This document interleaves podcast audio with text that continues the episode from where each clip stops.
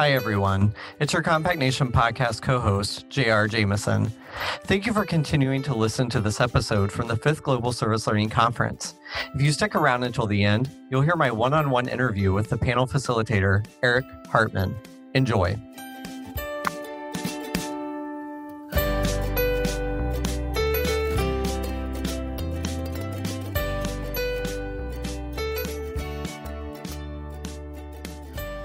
We're here under a banner that says Global Service Learning, but I know so many people in this gathering are interested in a set of practices. And I'll speak for myself. I've become, well, I don't use the language of global service learning anymore. I moved to community-based global learning, ethical engagement, because I don't enjoy, or I don't want to be part of an assumption that suggests that when any set of us leave campus, there's an act of service that has, a possibility of occurring. I mean, there's such a hierarchical assumption built into that. And at the same time, I recognize across all of your work and so much of the hallway conversations I've heard about, really interesting spaces of social change work. Sometimes there might be some contribution that is off campus. So often what we're talking about is how do you create space where people come together across categories that have been differentiated very systematically and do cooperative work that is aspirational and bringing us together in some way, which is both about student learning and sometimes community. And I'm wondering, where you are with language is really, I don't want to get sort of sidetracked in an academic question. There's such strong implications in terms of strategy and what we're trying to do. What is it that we're trying to do in your minds? So in my mind, I am trying to create young people who understand what does it mean to, and I'm going to use this word broadly, but being a change agent. But being a change agent with purpose and understanding all that comes with that. Because if we can go through all the steps of teaching young people how to go into a community. But I think that there are some just basic fundamentals. How do you work with individuals? How do you create this mindset where individuals understand how to reason, listen, disagree, agree to disagree. So I'm going to say this, and I know it's counter to what we're, the title, but this is what I tell my students. If you can't look in your own backyard and see issues that are happening, why would I send you all the way across the globe to go and work in someone else's community? Agree. And I think that this is a critical problem of global service learning. If we want to be critical, that is my critique, that we want to send students abroad, but they haven't looked in their own backyard. So I'm in Penn State, and we can easily, first thing people want to say, well, let's go to Philadelphia, let's go to Pittsburgh, let's go to Bellefonte. Let's go right down the road where we have 80% of the students or individuals within a school dealing with the opioid epidemic. Yeah. If you can't help your students to understand how to address and unpack these issues and help, and I help is such a trivial word, but begin to address these wicked issues that are happening within communities in their own backyard. And I say backyard, but it could be, somewhere in the U.S. I think we're doing students a disservice. I think we have to help them see that the chain of events or the lens from which they approach their work, the theoretical foundation from which they're approaching their work, that those are things that they can use right here in the United States. Then we can talk about that next step of being a global citizen.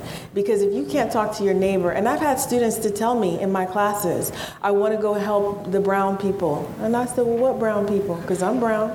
Are you trying to help me? So it's I don't need help. No, But it's helping students to understand you saying that comes with a whole lot of baggage.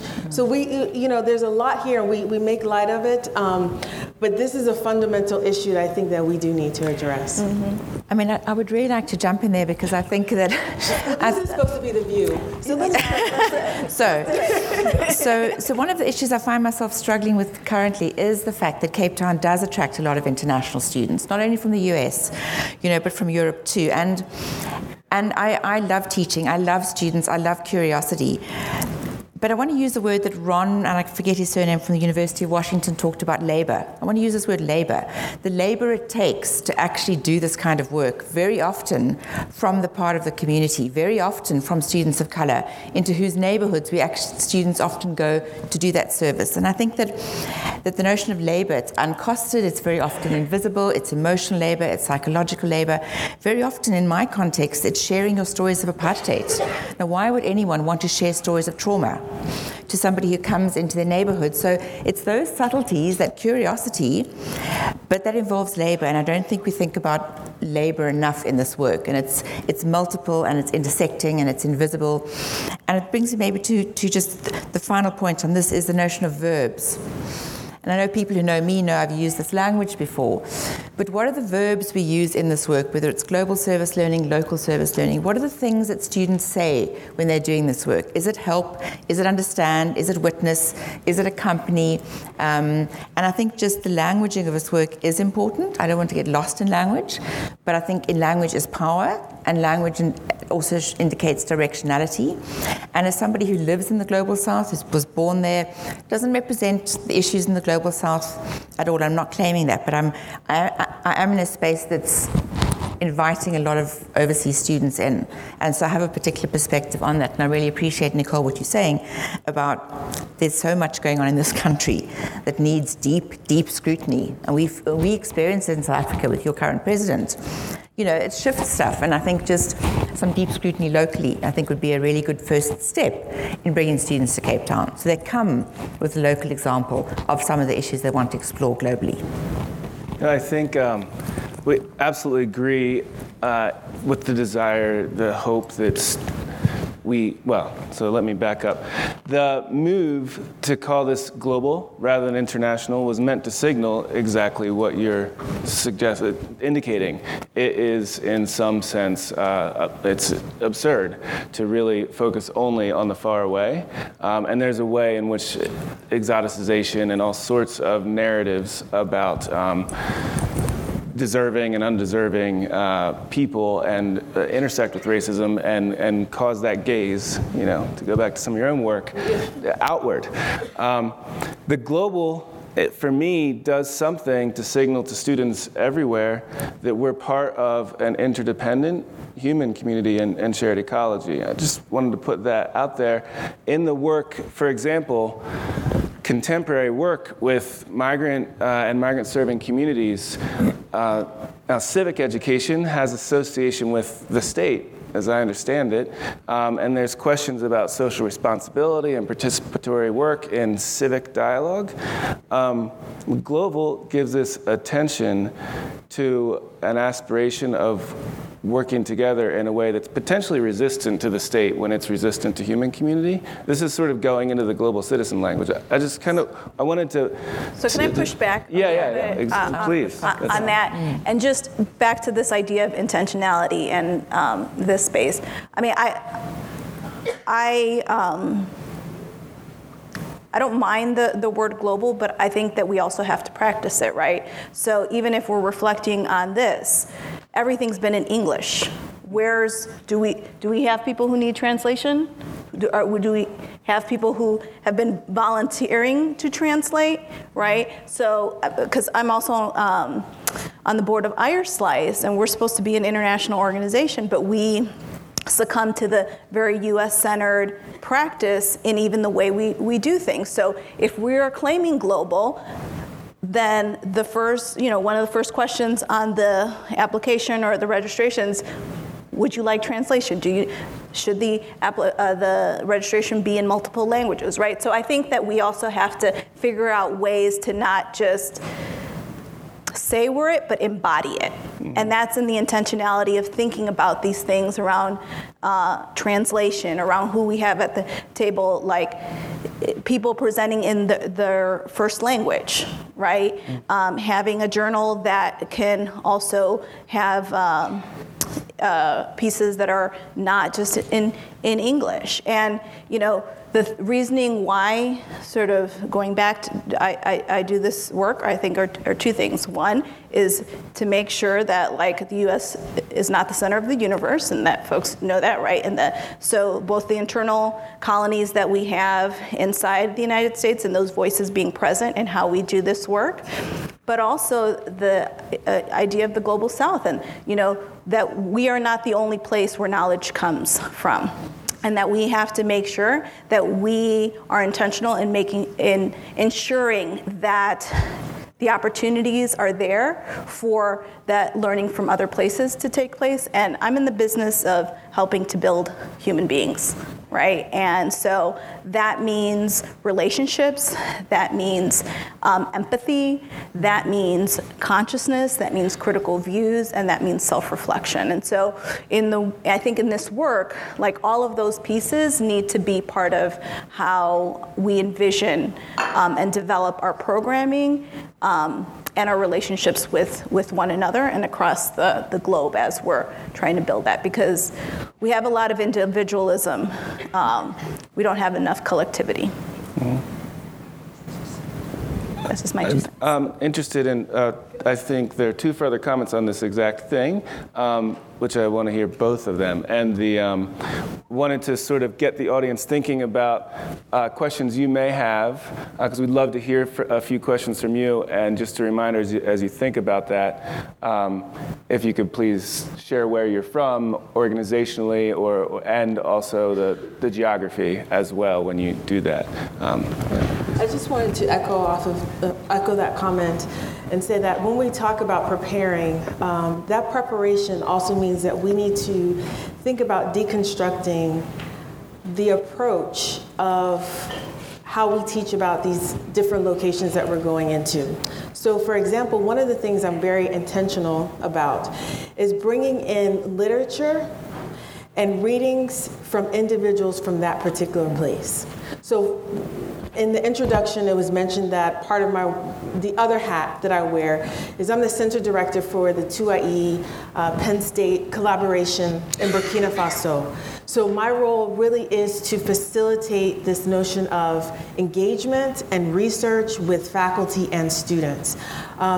So part of that is helping faculty to understand that when we talk about these spaces within West Africa and the West African context, we cannot look to just the white theologians, white theologists who have shaped maybe the U.S. landscape. We need to look at other West African or Pan-African, mm-hmm. or even our individuals from Latin America and other places who have helped shape this dialogue around engagement, around reciprocity, around collectivism. And when you begin to open people's eyes, it's like, wow, I didn't realize that other folks are writing about this. Mm-hmm. They are writing about it. Mm-hmm. Now, it goes back to your point. It may not be in English, mm-hmm. and that's that. And we can work around that. But don't tell me that folks aren't writing about this and the only people who are writing are Americans. Because I will tell you that is not true, mm-hmm. and I will point you to where you need to go. So I think as a movement or as a field, we need to make sure that we are definitely creating those spaces where we can have our other colleagues from other places to begin to insert their work to show the value to our students and our colleagues. So, for me, the ultimate goal of global engagement is to produce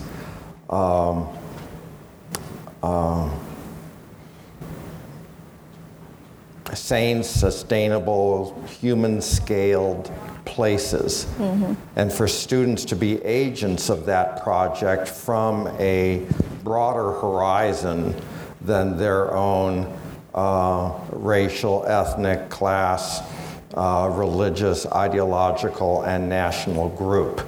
So the international is an important piece of forming a certain student consciousness that then commits to apply their knowledge and skills through good work in building healthy communities, whether you like the language of capabilities or flourishing or livelihoods or even the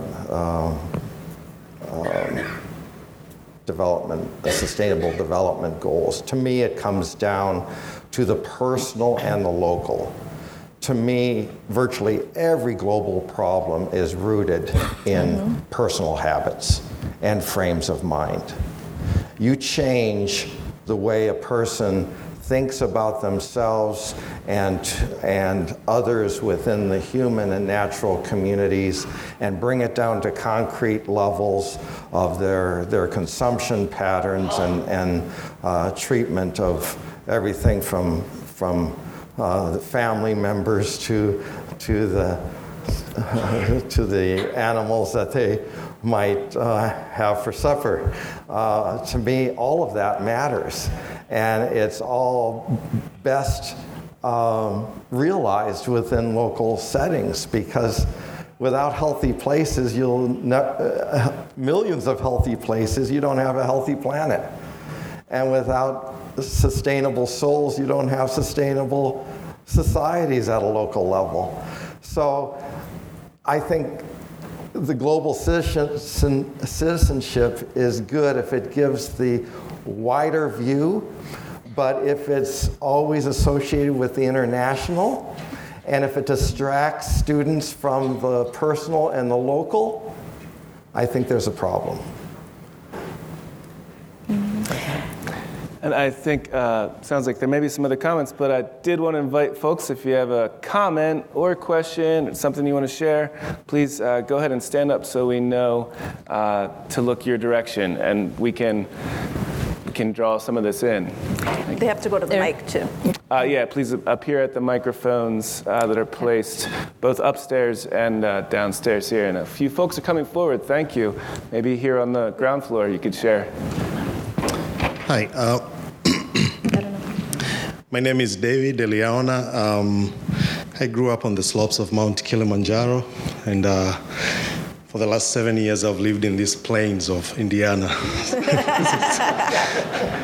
I'm a priest of the Congregation of Holy Cross, and for the last 3.5 years I've been doing a PhD, seeking for a PhD in theology, world religions, and I'm privileged to have Father Paul Coleman as my advisor on that.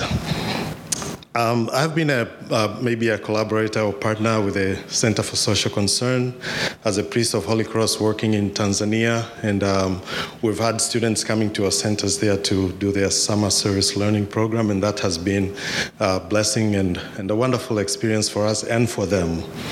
It's really wonderful to be here for this Global SL Summit. And I've been listening to lots of conversation, and lots of questions are coming in my mind. And yes, listening to this forum here has been really, kind of mind-opening. And I really like the idea of being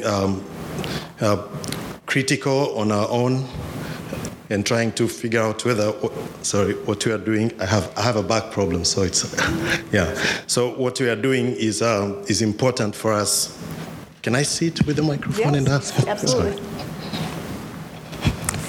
Okay, great. Yeah. So there was one question that I was asking myself here. There's a university called St. Augustine University. It's a Catholic university. It's in Mwanza, Tanzania. And I was just wondering if St. Augustine had the opportunity to convene the Global SL6 maybe next year or in the next 2 years, and maybe 70% of the participants will be Tanzanians. Do you think they will be able to talk about themselves as global citizens the way we are talking about here? And I think that's to me, that's a critical question that we need to ask ourselves. Because maybe just to give you a small example, this morning I was speaking to my brother, Joseph, who is a partner with PwC in Tanzania. He's a tax partner. And he told me for the next 2 or 3 days I'll be very busy because we have our global leaders here. And he said, when I say global leaders, I mean Americans. Yeah. So that was I don't know whether it's a red flag or it's a green flag. And I told him, yeah, we also have a Global Service Learning Summit here in the United States. And he said, yeah, it's in the United States. So, you listen to all these things and it keeps making you wonder, okay, when we are talking about this global service learning, we are talking about forming global citizens. Are we talking about forming American students to be global citizens, or we are talking about the rest of the world to be global citizens? If we will be sitting someplace else in the world with the population someplace there and asking them about their global citizenship, would they give the same kind of experiences and knowledge like we are trying to do here? And I think when we are looking at ourselves critically, maybe that's the question that we may need to ask ourselves. Mm-hmm. Thank you. I would just like to acknowledge that question, that comment, because I think it's one that I've grappled with for a very long time, and I actually think that your critique is absolutely spot on. I'm just really mindful when I'm in the US of all the opportunities that students get to explore the world, to understand my students do not move. So what does global mean to somebody who doesn't actually move? So global is not just about mobilities, it's a component of global. But global is about worldviews, going back to Marisol's point. And those things, travel does a huge amount to support that and to nurture it. So I just want to acknowledge exactly what you're saying. And as a director of a global citizenship program, I'm under huge pressure within myself to rethink what do I really mean by that? And I think that I don't think perhaps some of you realize quite the experiences your students get. They're in different parts of the world. They get to understand people and cultures and ways of being in the world that are hugely important in cultivating critical consciousness, and many other students don't. And there's a huge inequality, and I really do want to acknowledge it and I've taken the position as well to step back from actually working with international students for a moment and working with my local students, because exactly those kind of potentialities and my own experience that I want to offer local students, because I think that's what we don't do enough of. And my last point is just going back to Haverford. I spent 5-6 days at Haverford, and I think the Haverford president said something that I found really helpful in terms of global citizenship. And his thing was, it's a demand, it's a potentiality. And I think the thing, if it's a demand, is a really important thing to think about. So what's it demanding of us to think about things together? So I think that's how I've reconciled my quite deep critique, actually, of a lot of the global service learning work from my context. But because I'm passionate about student learning and about education, I'm able to reconcile that. But I just want to thank you very much for pointing out that, almost like an elephant in the room. Yeah. Thank you. And I would just have to say that's where the history of colonialism continues to exist in this, right? When, because we experience it in Puerto Rico too, where anything from the U.S. is better. And that, that's the internalized piece of it that we also have to shift as well. I think we have to be critical about the way we continue to perpetuate that. I know someone else is about to ask a question, and I did want to mention that's a vision. I mean, it's a critique and it's a vision of possibility as well. Actually, Janice and I have been talking together about what it would look like to do something like this in South Africa. And if it's a vision that's really possible, speaking for myself as a part of this community, I'd love to think about it. I know when we last spoke, I've been pressed to think in new ways from a lot of the South African discourse, not just by Janice, but by several others doing the community engagement work there. And there's a great deal we can learn from multiple places. Speaking of which, Shawnee, my friend. Yes. Thank you so much, and thank you to the organizers for this wonderful conference. And thank you to the first question, because much of what I wanted to say is actually said. I'm grateful for that. But my question goes to you, Professor Janice. I'm glad that there's that kind of, at least global on that stage, because I mean, you are represented, and I'm very glad for that. Also talk of critique, and especially also that same question. What can we do from the other side of the table, you know, from the Global South? Because it's also true that the Americans will not go and bring 1,000 Ghanaian students. Every time they send 1,000 Ghanaian students, what do I want to say? Americans will not fund bringing 100 Ghanaian students every time they send 100 Ghanaian students to Ghana. Likewise to South Africa. So what can we do from that end to kind of, you know, level the field a little bit, you know, because it's like we always sit and we want somebody to do something for us. Can we do it ourselves? Thank you. I want to offer an example I'm aware of to agree with the critique and to suggest that there are ways we can do this better. You know, it's a question of prioritizing and resourcing. So an organization I've been involved with, but all of this awesome stuff happened after I was there. So just to share it as an example, Amazaji has made it a commitment within its strategic plan that it will be doing bi-directional exchange with organizations that it works with around the world. So that's involved a lot of creative work, like State Department, Bureau of Educational and Cultural Affairs, leadership kind of programs are out there. But the result of these sort of experiences in, for example, Washington, D.C., where Ghanaians and Peruvians and Northern Irish are cooperating together on questions about food insecurity in the United States, opens up a new space of dialogue and possibility and flips the script in a way that is highly productive. I mean, just for everyone involved, and us sort of U.S. folks chiefly as well. That's a tiny infinitesimal percentage of the overall work. I mean, the dominant form is the form we've described, and it's a question of funding commitments. Also here are representatives from Northern Ireland who have seen a funding commitment to this kind of learning at a government level and bringing students into the United States to think about social change through that process as well. I mean, I would just like to respond to Shawnee directly in terms of what we can do from the Global South. And I think that global exchanges or mutual exchanges are really a nice thing, but they're a bit idealistic in the sense of our degree structures are very different, funding is very different, but that doesn't mean that we can't do it in other ways. And I'd just like to maybe just briefly say three ways. Online dialogue and discussion. We've had experiences of working with the University of Toronto recently on a Global Commons dialogue series. And yes, it's not about movement and travel, but it's using technology to get those debates going. And I think that we can push back from, and very strongly I would like to build partnerships with institutions keen to do that. That links to maybe a second thing, which is how do we train our student facilitators to think about themselves differently and work with students on campuses in different ways.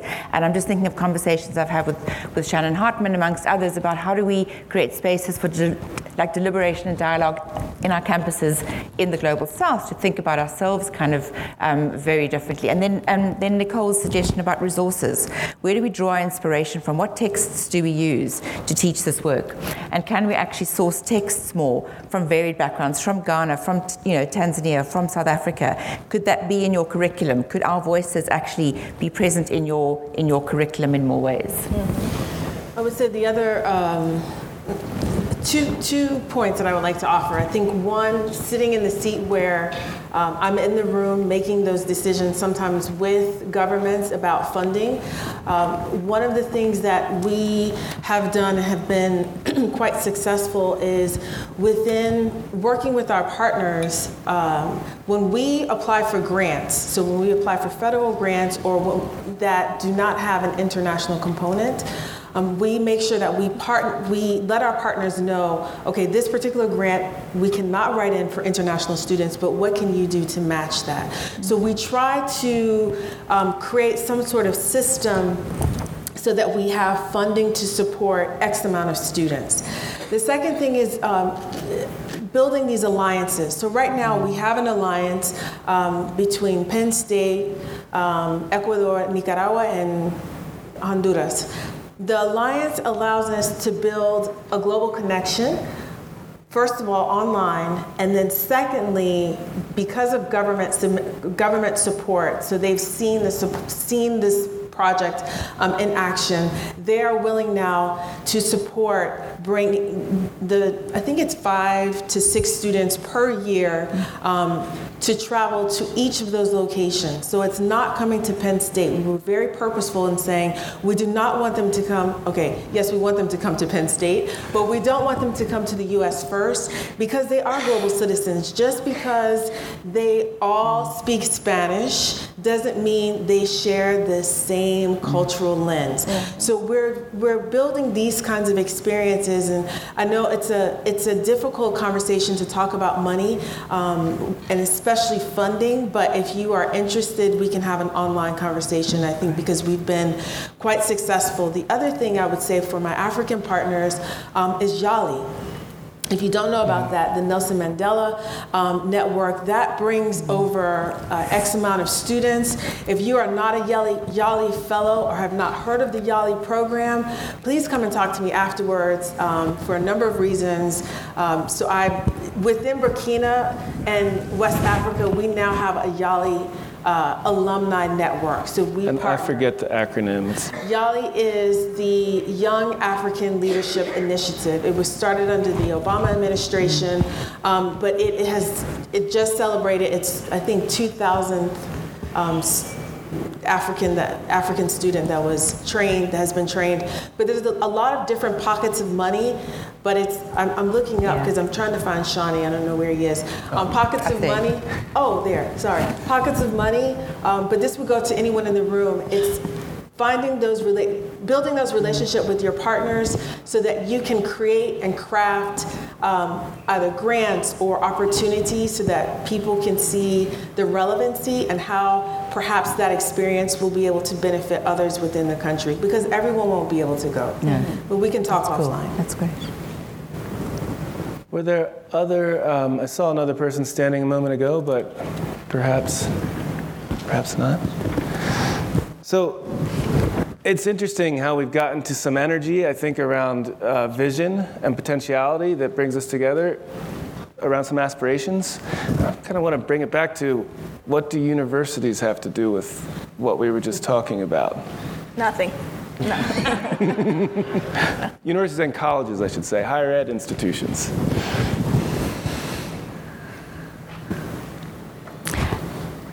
I mean, Marisol, something that you said about, you you creating kind of human beings, you into that kind of development. And I think that's really important, that the university's role in creating kind of caring, compassionate citizens is something that doesn't easily happen through disciplines that are siloed from each other. It happens through a greater awareness on a university of its commitment to that kind of a role. And I recently came across the work of Sarah Carpenter, who's she was at the University of Toronto. I think she's now in Alberta. And she talked about community-engaged learning in a very transformative, disruptive way. And her point was, academic knowledge is useful, but it's limited. It's only one form of knowledge. And so when we think of universities as knowledge-producing entities, and if they have good knowledge but limited knowledge, then the role of the universities is to expose students to other kinds of knowledge and to commit to broadening the knowledge base of students. And that can happen through the practices we've been talking about today. But it's going to involve a lot of disruption because, for disciplines and knowledge-producing entities to step back from that leadership role requires rethinking, knowledge, epistemologies, a whole range of power relations. But I think universities do have a role, but it's limited. It's only one of many roles. And, it's an important one, but there are multiple other roles that need to be played in this work. If that's a useful answer, that's where I'll leave it. I think I agree. The university concentrates intellectual capital with high levels of expertise at the research level where social technical innovations can come and at their best serve the public good. Exactly. It's been done in many, many areas of, particularly in medicine, energy, et cetera. You know, at the undergrad level, it also concentrates a learning community, and it actually disciplines all of us, students and instructors alike, around bodies of knowledge that we find the intersections between disciplines, and we build up a set of knowledge and skill competencies that I don't know can be done even with the ubiquity of information on the web. I have yet to meet many students, just a couple, who've managed to do it in a self-directed, unsupervised, extended manner. They've needed the discipline of the learning community. That said, I think much that we have in terms of infrastructure is becoming increasingly obsolete. I think we could, reduce the tuition requirements of students to 1/3 of what we have here if we eliminated NCAA football teams Are you in the wrong place to say that? Club med cafeterias and huge auditoriums and multiple conference rooms and residential housing, libraries. What do students do in libraries? At our library, they go drink a cup of joe, and work on a project. I go up to the periodical section. It's a ghost. There's never anyone in there.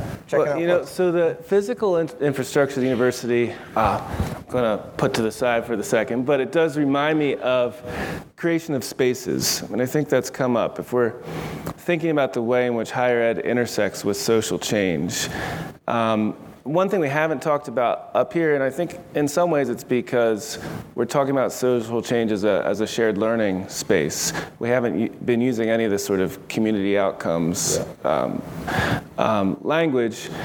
We could talk about that if anybody's interested, but I've heard a lot of comments around how space is created for shared inquiry and how the process of decentering knowledge and creating collaborative space requires a lot of intentionality. I just wonder how you do that in your partnerships.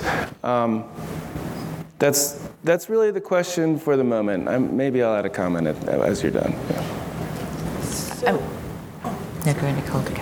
I was going to say, part of what I do with my students is I introduce the term co-creation of knowledge. A lot of the students walk into the classroom and they believe it's the end-all be-all. What you're giving me or what we're going to be learning with our community partner is us coming in with this lens. Excuse me. And so what we do is I try, along with individuals that I'm working with, to help them understand how do you co-create knowledge with your partners, with your community. So the community, first of all, you have to understand that a lot of these students don't think that the community holds knowledge. Right. Now, if you are, I think, aware and understand as a facilitator that that's a conversation you have to bring in from day one, then you get it. But if that's not happening, you have to bring that into the conversation to say, for example, somebody was talking about giving the example of agriculture. And I said, these people have been doing this for umpteen years. Why do you think that you come in because you have a PhD or whatever, 2 years in university in an ag, 100 level ag class, and you're going to tell this farmer how to do something? I said, it's one thing to think that, but listen. And think about how you can co-create knowledge. And co-creating knowledge then moves on to the next step of putting it in places where individuals who don't have the opportunity to sit in these luxurious, as he says, libraries, how can they access that information? So being able to work with the community to co-create, but then create spaces so that this is shared knowledge and information for everyone. Yeah. That's what I do. And, I really, for me, like I came up in this tradition in my community about this idea of community as intellectual space. So, you know, I feel, so my earlier comment about nothing is that the university cannot see itself as the be-all, end-all of knowledge creation. And I understand what faculty do and the research and this idea of being knowledge creators, but they are not the only ones that hold that title. And I think the more we talk about community as co-educators, community as intellectual space, the more that we see ourselves in terms of universities as part of an interconnected ecology, right, exactly, of knowledge hubs, the more we can really serve the public good of higher education. And I think the other piece of that is that in the work that we do, we know that students oftentimes get more from the community than they will ever give, right?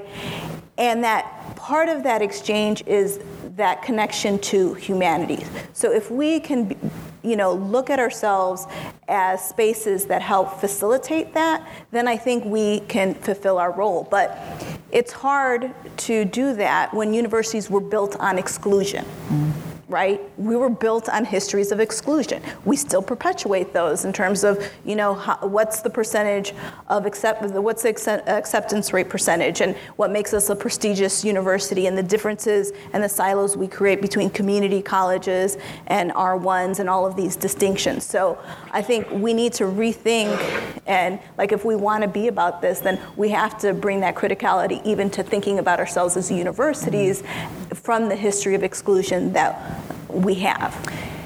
I mean, just maybe one point just to add to that is, and it was again in working with Tim in Cape Town that was prompted me to think about this. So what are our partnerships about? Are they simply about the times that students go in to do their engagement? Or are those partnerships that transcend that are fundamental partnerships to working, to collaborating? So for instance, at Stanford, we committed to a community of practice, and we actually used that language way back, to saying to our partners, we're with you. At times, we'll have students coming to your project, if that's okay, and we'll negotiate that. But other times, we just want to be with you. And we invited them into our space, and we had conversations with them. Those conversations then often led to them requesting from us additional knowledge around fundraising, around organizational learning. I think my last point is just very currently a partnership I've had since my own PhD more than 15, 20 years ago in Cape Town. I was contacted by Auntie Gertie, who heads up a civic organization to whom I have had students go, asking me for fundraising around Mother's Day, because it's an area where gangs had taken over a housing development project, and they had no funding for a Mother's Day lunch they wanted to do with all the older folk in the community. And do we have students who could help with that? Of course we did. And so there we moved from a very formal partnership when students go there to me spending Mother's Day in a civic hall, you know, with that community. So I just want to think about what our partnerships about, and the fact that they need to transcend the times and the spaces where students go in for their engagement. It's actually about much more about the humanity, and it's about connecting, irrespective of those partnerships, and maybe beyond them. So that's just what I wanted to say. Because we're at Notre Dame, we can perhaps structure that question of social space in terms of Catholic social teaching. And so the question that I have is, how will we practically operationalize student embodiment at a community level that ties to subsidiarity in relationships of solidarity, which means to me to care about the fate of human and other than human communities, all the while engaging systemic thinking in terms of structural evil, and to imagine a common good that's beyond the private benefit of higher learning for upward mobility. Mm-hmm. To me, that social space has to be created, at least in the current sociology of higher education institutions, outside, in biblical language, outside the gate, into the community, in relationship, however, with the assets of the higher education institution, so that there is that two-way sharing of knowledge. And I think that has the greatest potential for higher education serving the public good. We have another question, and just, were you waiting in the back, or are you okay? Okay, great, thanks. Thank you, everybody, the panelists and everyone for being here. My name's Willie Oppenheim. I represent an organization called Om Prakash, and I live in Seattle, Washington, in the United States. And I want to just kind of prod at this conversation about the role of universities, which I really appreciate. Of course, I agree with Rich's observation that universities have contributed and can contribute a lot to positive social change, but I think I'm assuming most of us or all of us will agree that universities in many cases also reproduce the status quo, and we can see that in terms of who has access and where they go from there and what traits are rewarded and so on. So my question is, when we think about this global service learning work or whatever other terms we might use for it, how do we make sure that the way this work unfolds in universities is not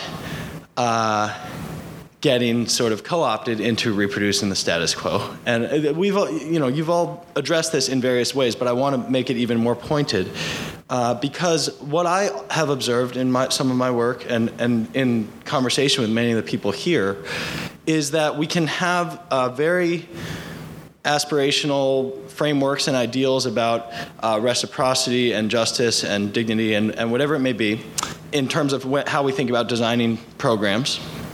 But then there's often the comment of, then there's the risk management piece, or there's the funding piece, or there's the just the bureaucracy or the accreditation, and all of these things that at first glance can seem like sort of, somewhat just, things that we need to navigate, but it's not going to stop us. And I often wonder, 50 years in the future or whatever, when one looks back at this movement or just this period in higher ed, if the story might be that, all these people thought that they were really changing the status quo, and in fact, the sort of politics of university, risk management, accreditation, funding, all of these things actually quite successfully made sure that the status quo was never really disrupted. And so the question then becomes, in a practical way, how do you as practitioners and as thinkers suggest that our colleagues who work in higher ed or with higher ed institutions, how do you actually challenge those constraints? And of course I understand, we need to work within institutions, and I get that, but there's a point at which sometimes I worry that we surrender too much. And so just to give the one example, Marisol, I thought that was very interesting. You said, you wanted to lead this trip to Puerto Rico, and the university says, okay, great, do it this way, and good for you for saying, no, I want to do it a different way so it's more affordable. But how often do people say, okay, I'll do it that way, and hey, at least we'll go, but now meanwhile it costs 3 times as much as it could. Right. Okay. We've got the thank you. Yeah. To the extent that the core values of the global service learning movement, which would be an interesting exercise to try to in some way codify them, to the extent that they run across purposes to the socioeconomic and political purposes of higher education, I think then the movement becomes a minority movement, an insurgent movement. It may originate on the edge of inside institutions, but if it's successful in informing creatively maladjusted people, both the faculty, staff, and the students, they will either be tolerated within as a leavening influence towards the social justice goals of the institution, if the mission allows for that, or if it crosses a line, they'll be ousted.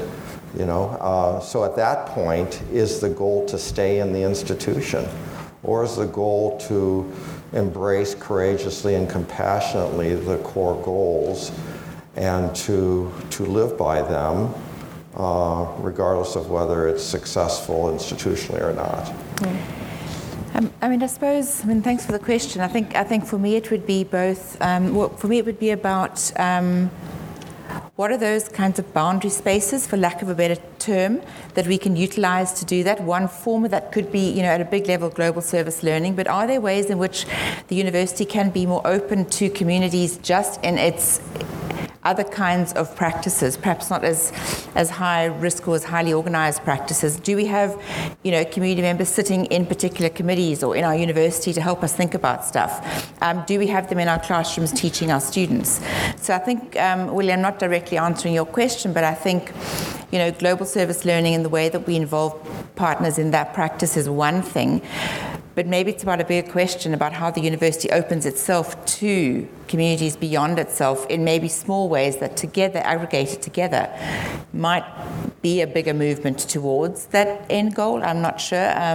So I'm just thinking I have community partners teaching in my courses, and that's one way in which I've tried to help students, understand multiple sources of knowledge. But maybe they're big and small ways in which together can be more of a force for transformation. I'm not sure.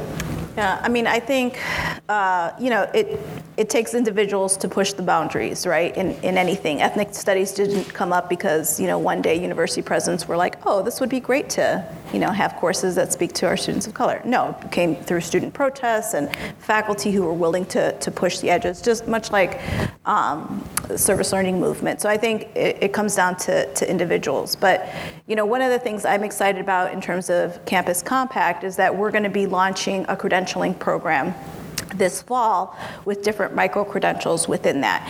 And some of it will speak to issues around risk management or, it's mainly for community engagement professionals, but there will be opportunities for learning, and it's competency-based for other kinds of folks within higher ed. So I think some of it is the training and background on the what can we do. Like sometimes we don't know what we can do until we ask the questions. And so I feel like this credentialing program that we have coming online will help in terms of broadening the knowledge base around this work, but also it's a good pathway to bring in community partners to the academy to do this work, right?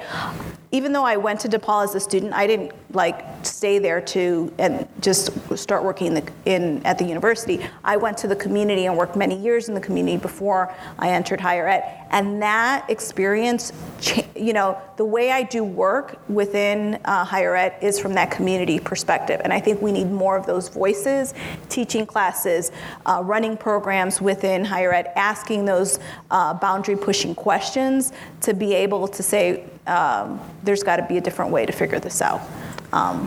I want to recognize we're near the end of time, but did you have a... I was just going to say, I think something that has not been mentioned, I agree with everything, is telling the story. I think that sometimes we don't do that well. I believe that we all sit in our silos, and I say silos, but we sit and we're doing great work, but we're not getting the story out. And I think one of the things is we have to think like a business. Marketing ourselves. So if you're really talking about pushing the boundaries, being able to show what has been the impact of these particular experiences on students, on the community, on various stakeholders, and being able to tell that story in such a way where someone can't tell you no, or someone can't say, I'm not willing to invest in that. So I think that that's something that we don't do well, and I think we need to capitalize on our storytelling abilities. In just a moment, I'm going to ask if you each have a single sentence you'd like to share in closing about hope that keeps you in this community. So I've changed the challenge to a single sentence. You're all incredibly bright, as we know. I also wanted to recognize again Tim Stanton. That your question, Willie, made me think about Tim and many of his colleagues. They wrote the Pioneers book about service learning. Tim has shared, and it's really astounding, about 70% of the people who co-authored that book lost their jobs at one point or another because they were pushing the edges of the institution. And I think one thing that's really kind of shocked me is the way in which not only do institutions,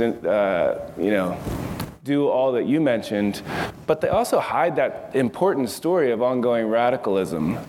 There's so many people that are constantly doing that, and we need to keep at it and share stories with one another and do community organizing work on ourselves continuously.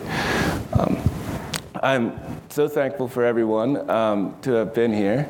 I feel like Marisol was ready to go. No. Okay, I thought I saw you beginning. You could go, Nicole. The hardest thing to open is a closed mind, and in this space, we need to keep pushing so we can open all the minds around us, not just our students, but faculty, staff, administrators, and our community partners. So something that came to me when thinking about this work, and I thought about it yesterday, is the notion of compassionate critique. And I think what I'd like to offer is that we need to be critical. We need to offer critique to our institutions, to our students, maybe even to our partners, but to do that in a context of compassion. Because I think this work is a relational practice, and it maybe requires both kind of critique but also compassion. Eric prompted us on this question earlier, so I woke up this morning with it. I would say for me, the single thing that gives me hope is riding a bicycle. Because in that very personal practice, it connects my body and my mind to the unpredictability, the beauty of the natural world in a slow, non-polluting, and oftentimes convivial manner. And it takes large cities like Los Angeles and it puts it into a manageable size and helps me to acknowledge my own limitations and vulnerabilities in a world that I cannot control. I can only control myself. So I think when I think about what gives me hope, like in this moment, I would say watching the Parkland students and their ability to come together and also demand intersectionality in this movement around gun control, but also the way that within a week's time they came together, but also the way they pushed back on the folks who said it's not time yet, we're not ready yet, much like MLK and others. So I'd say the youth, but in particular the Parkland students' insistence on now. Now's the time. Thank you all. I believe. Thank you.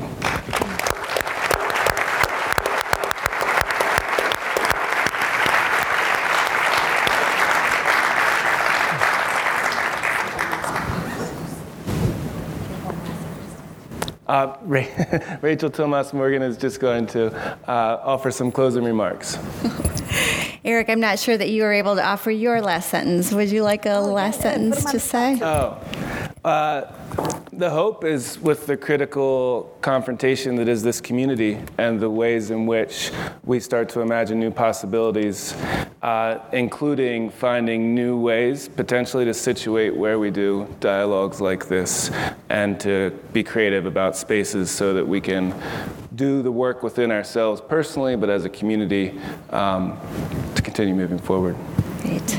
Thank you, Eric. Thank you, Eric, for facilitating this plenary, and all of you, Janice, Marisol, Richard, and Nicole, for being here and really challenging us, pushing us in the boundaries of our work, and to continue to do our work better. So, thank you again. One more round of thanks for the plenary.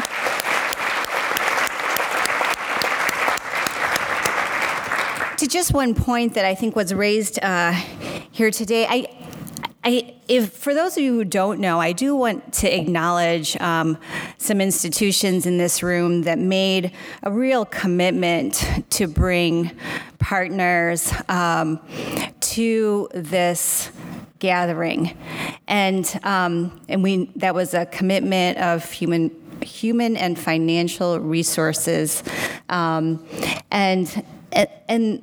that's important, I think, to acknowledge. And so I do want to make public that Haverford, Northwestern, University of Notre Dame, Georgetown, Ohio, and St. Thomas University, along with Global SL, made it possible to expand this community of practice and to bring more of our partners from the Global South here to this summit and to this community. So grateful to those institutions for the commitment to help us walk the walk. So thank you for that.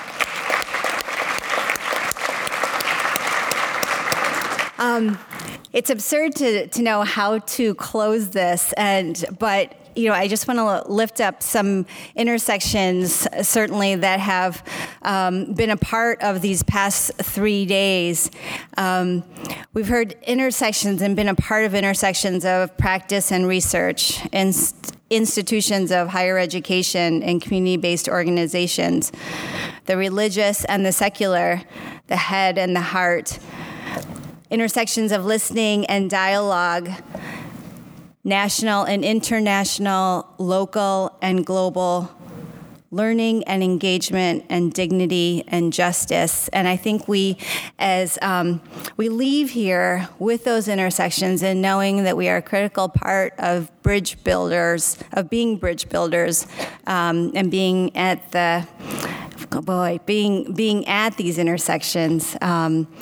I, on behalf of the sponsoring institutions that are listed on the back page of your program, I'm now going to list, thank you for being here, but also encourage all of us to continue to be a part of this movement building and to be active members and citizens in this community of practice.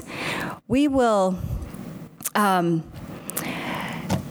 and Eric, I think, will reach out to us in multiple ways, continue to share resources of Global SL, and to hear more of your feedback. But I encourage you to go to the website that Eric had mentioned before. It's a Campus Compact Global SL, and to stay in touch, to be in communication, to share your resources that you've been doing on your campuses and at your organizations with all of us. We look forward to the next gathering, whenever that may be, but certainly to be in communication virtually in that space. Thank you all for taking the time, for being here, and thank you for the ongoing conversation to be had.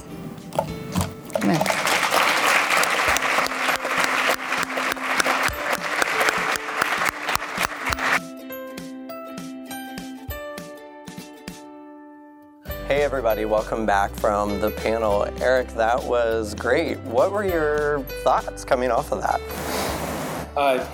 One, appreciation for colleagues who clearly make this work their vocation, their life's work, and dive into the complexity rather than running from it. I think the panel highlighted for me the way in which, when this work is done well, it's theoretically and historically situated and conscious. It's conscious of injustices and power, and does power analysis. So there's a lot of simultaneous and transdisciplinary action going on, even, just from a theoretical side. And as several of the panelists pointed out, that transdisciplinary inquiry is something that should demonstrate clear contributions from people situated in epistemologies and ontologies that aren't frequently represented in the classroom. Mm-hmm. There were so many great questions that I started to jot down as I was listening to the panel. But then those questions would be addressed, and then a few of the audience members asked similar questions. And so what I appreciate about the panel is it did its work of telling the story of where we are in this field. So I have a few questions I've jotted down that are related to what I heard from the panel, but in some ways unrelated, but looking at a broader context of what I've seen on social media or I've heard. One thing that I have seen recently on social media is this pushback of students from the United States having these global experiences, taking photos in orphanages, and you hear the idea of the white savior complex and a student posting a picture with a brown child in an orphanage. And people are starting to push back on that. And some of that I do think is coming from a right place of challenging those type of experiences, but sometimes students maybe aren't telling the right story. What work is being done to help students are having more of these intentional global experiences where they should be working with community? How are we helping them in the field better tell their stories when they're posting these pictures? Because the reality is we live in a social media world. So even if we try to tell the students, don't post photos, don't do this, it's going to happen at some point. So what are we doing to help prepare students to better tell the story of the experiences that they're having that maybe can help inspire other people to, when they think about, oh, this is what global work can look like when it's looked at through a critical lens? Great. That's a great question. And I just want to acknowledge that sometimes the pushback is entirely appropriate. Yes, right. You sort of gave a shout out in the intro to the critiques I have of volunteerism. Often those are coming from a very informed place in the context of global development. But when if there's good programming, which is community-driven and done in partnership, how do students tell that story? We work on our campus, actually presented a session out here. We work on our campus to dive into this question by having an ethical photography contest.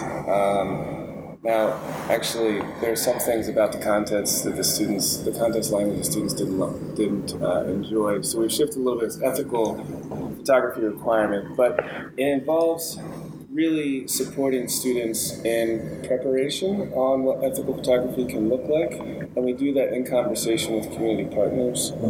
So, for example, we work with an organization called Voice of Witness. It is an NGO that is dedicated to and founded to amplify voices that have been most marginalized and rights affected. Mm-hmm. So their life's work is getting into this complexity. They've given us some presentation around how they think about that. Mm-hmm. And then also an indigenous language activist in Oaxaca, Mexico. Mm-hmm. He, for his own purposes, because he wants to preserve and protect Zapotec, has been tweeting pictures and then doing Zapotec, Spanish, and English for years. Yeah. He's interested in this amplification. So we hear from those folks and then think together about how can we make photography a co-creation mm-hmm. and inquiry project. The students basically have this requirement to take 4 photos with these really impossibly broad themes of like global citizenship, social justice, peace, mm-hmm. Ethical action. And then they're off. They have to put it on the Instagram and caption it mm-hmm. because one of the things about not only this that they're going to do it no matter what, so you should prep them, but also most students struggle to tell their story about what they've experienced when they return home. So we're trying mm-hmm. to give them some tools that are about the family and friend network voice, but also the civic voice as they return. Nice. Are there opportunities there for interdisciplinary interaction? So connecting some of the liberal arts disciplines to help students think about creatively writing their story, but done so in an authentic and intentional way? Right. That's a great question. It does tag back in. So Instagram is a limited platform. It's actually possible to do, 3/4 of a page, the word limit. Mm-hmm. I forget the exact actual character count. But, so that's somewhat limited. However, during the summertime, our students are 8 weeks in their locations, and they don't really have credits and class requirements forming into the fall. Mm-hmm. But in the fall, those photographs come into the classroom, and we have, so students can take one of three different reentry courses at Haverford, and actually several other options, but the main courses are international human rights, domestic human rights, and global health, and depending on their experience during summer, they'll enter one of those three. In addition to diving into a full credit reentry where they're looking at the individual experience as it relates to a broader empirical and theoretical space and doing a reflective processing all together, we try to create a couple of events where they're all together looking across their experiences, because global citizenship I actually find really interesting and important language because it is about potentiality. It's incredibly pluralistic, incredibly diverse, and sometimes it's hard to see the totality. We send about 60 students on 8-week internships each summer. When they're all together in one space, it's not particularly powerful about trying to look at representation in a group. Yeah. I want to shift gears slightly, but still related to the same topic, of course. The panel talked much about the decolonization of higher education, also class structure changing in higher education, pathways to higher ed.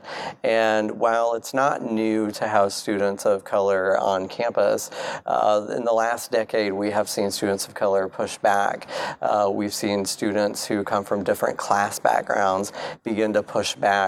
We also know that on most higher education campuses, the non-traditional student now makes up almost 52% of the population. So as we're seeing these students change, the student population change on our campuses, as we're creating these global experiences with communities abroad, how has that changed the types of reflections we're doing with students? Well, I think that's the right question to be asking right now for anybody doing programming in the space. And a lot of folks are making some significant inroads. Nikki Messmore and Jessica Davis have really worked together in student affairs to bring together kind of critical race theory and contributions in that space to thinking about ways in which preparation matches to the individual student, which is really kind of the fundamental question we turn to repeatedly. I think Marisol gave an awesome example in her experience and context. But those resources are growing, and I think it's incumbent upon us to continue to follow with them and do that inquiry. It also reminds me of something we didn't get to talk about in the panel. For me, part of the panel just kept feeding the suspicion I have that the language of university and community, campus and community, is overly reductive and actually more problematic than it is helpful. Mm-hmm. It seems to me that people have values about making shared, creative, collaborative change, mm-hmm. and we have different points of leverage and different kinds of privileges. Mm-hmm. But all of us are intersectional actors, and sometimes even these days on quite, my campus is certainly called an elite campus, but it has a power structure and it's a community and it should be mm-hmm. such. And I think that's relevant in ways that I don't fully, completely understand yet. But as we are thinking about new majority students and the economic situation of so many higher ed institutions, that mm-hmm. mm-hmm. really all part of systems that need some creative collaboration. Mm-hmm. And as we're beginning to expand global programs on campuses and students who come from a privileged background versus students who are newer to the world of higher education and maybe first gen and are getting these global experiences, Marisol talked about a past experience she had where there were opportunities to provide scholarships for students of color and low-income students to study abroad. And then I heard Nicole bring up the question, if you can't look in into your own backyard and see issues that are happening in our communities, why would I send any of you abroad? And so connected to that last question, how do we help students through reflection, through education, unpack and address local problems such as opioid addiction and crisis, and what steps should be taken to make the global programs also have a reflective back component to the local communities. I heard Marisol mention the word transnational experiences or international. What steps need to be done to make sure that those connections are being made to prepare students to have these global experiences? And is anyone doing that well? I think one thing that comes up for me, and I want to give credit to Rebecca Thiessen at the University of Ottawa, who's done some thinking in this space as well. One thing she points out is for responsible programs in global engagement, global community engagement, one of the markers that one tends to see is some education about decoloniality or working through these tough questions so that as soon as students are accepted into the program. She's realized that's not the right moment. Students should have opportunity, encouragement, find ways to get students into pathways early in their trajectories on campus where they're learning about local and international forms of global engagement, and they start to see some options, right? So orienting early so that they can choose with some degree of exposure to the critical reasons why they might want to reimagine their narratives about who's deserving or who should get attention or why someone should travel, whether a person will make a difference, air quotes there. Yeah. And I think we're seeing, I hope that's happening more places. I mean, I know we're seeing more civic pathways at institutions. One thing that I would love to see is some integration of internationalization and civic pathways, because those two different movements on campuses seem to bring together this kind of discourse. We have tried with some of our own programming to create an entry-level course that looks at migrant rights in Philadelphia before exposing students to possibilities about working further with a partner organization we work with in Mexico City. Nice. The last question I have for you, because I want to be respectful of your time, and the panel was so full of great advice and content that I want to in some ways shorten our interview time together for that and for our listeners who often have shorter commute times. As I was listening to the panel, I was reflecting back on a presentation I heard 2 years ago at IRSlice from the University of San Francisco on as we're developing global experiences for students and we're trying to be intentional about the lens we're wearing or looking through to develop experiences to make sure that we're creating opportunities for students to be their authentic selves. We often overlook the LGBTQ or non-binary community. I've heard from queer students myself, and being a person who identifies as gay and traveling abroad, I've heard from students that two things. One, so much of the global work has been done through a faith-based lens, which hasn't always been welcoming to LGBTQ people. The other is, in many societies still internationally, it is a crime for people to be open about who they are. What work is being done there at all to make sure that if we are being intentional about these experiences, we are creating ones where students who are in the LGBTQ community feel like they can be their authentic selves when they're doing work globally? Right. That's an important issue and question, and I want to try to come back around to. So thank you. That's an incredibly important question. It reminds me of one thing about the ethical photography I shared earlier. One of the caveats we have in that requirement with our students is if there's any reason involving personal health and safety that they shouldn't be sharing in their social media and in connection with what they're doing. We're very respectful of that. Mm-hmm. We also, in our context, we draw on resources from other institutions to do this. So Columbia University had an excellent resource on LGBTQ travel preparation. Those are, when one looks at NAFSA, actually is an increasingly kind of robust mm-hmm. set of guidelines in that space. We also work with our Women's Center, which did a lot of preparation for students who may have non-binary identities or LGBTQ, really the full spectrum of possible identities.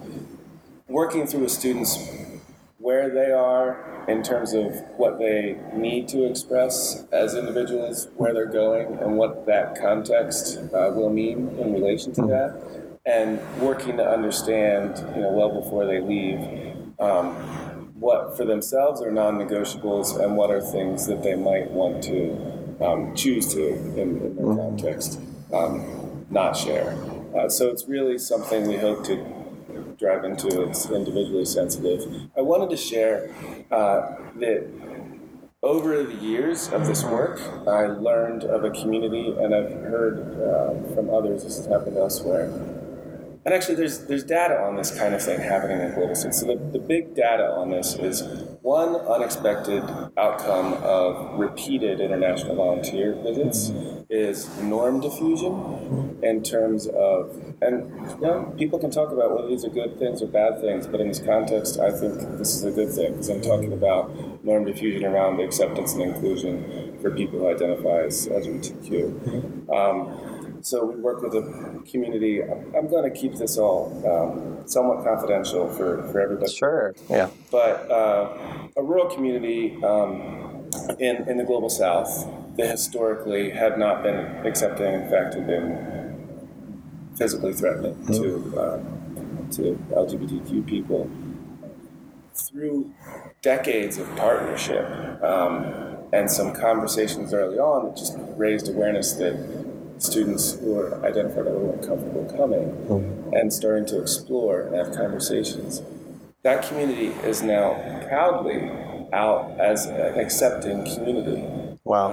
And that kind of thing, a multi-directional learning of various kinds, not always predicted or planned for, is the kind of dynamism that occurs when people get together to try to understand one another and make sense of doing work together. Mm-hmm.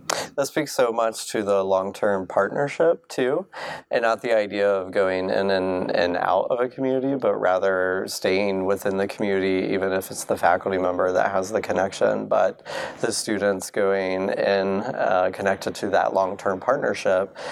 There's growth that occurs over time from both ends, and I think that's a really wonderful example of that.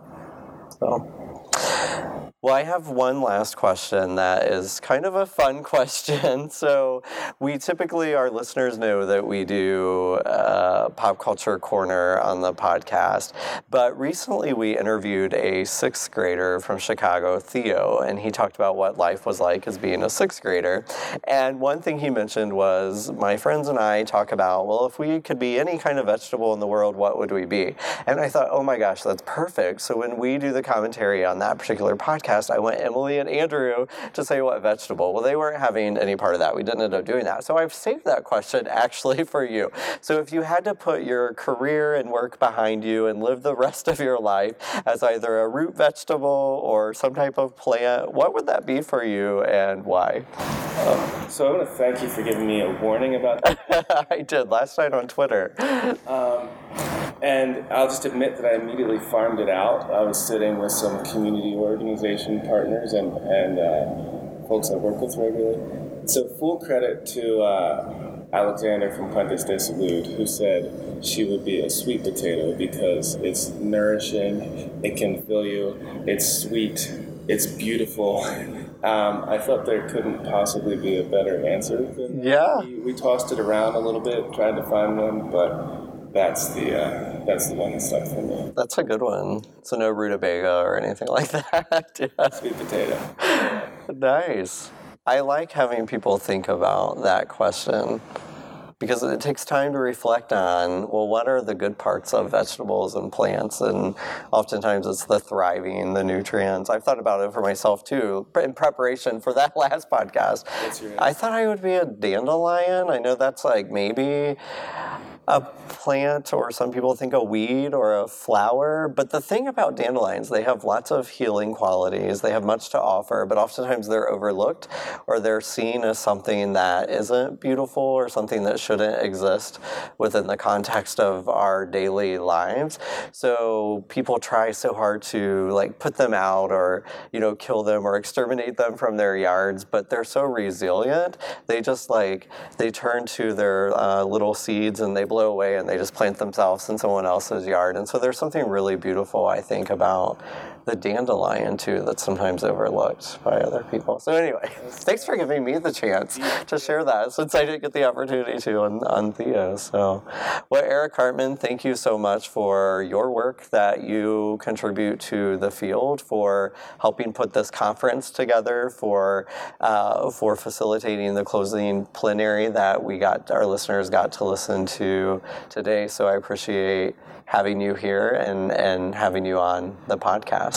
Thank you very much for the podcast. I'm a huge fan. I didn't say anything yet. Oh, thank you. I appreciate that. Well, I do go to our hashtag. So we want to tell our listeners, if you want to follow the conversations, visit #CompactNationPod, P-O-D, on Twitter. And you can see the latest episodes uploaded there. You can see conversations that folks are having. That's where I can spy and see who's listening. And I see some of your comments that you put on there sometimes. So thank you for being a loyal listener of the show, and maybe our only listener. I don't know. I hope not, but it could be possible. So we would love to have more listeners. If you're hearing this, please share it with colleagues, share it on your social media channels.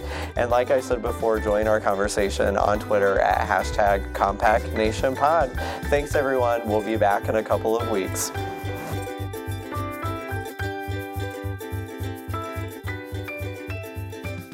Thank you for listening. This concludes Season 2 of the Compact Nation podcast. And thank you for being a loyal fan of the show. We'll be back in September for Season 3. Until then, enjoy the rest of your summer and send your episode ideas to us on social media using #CompactNationPod. That's P-O-D. See you in September.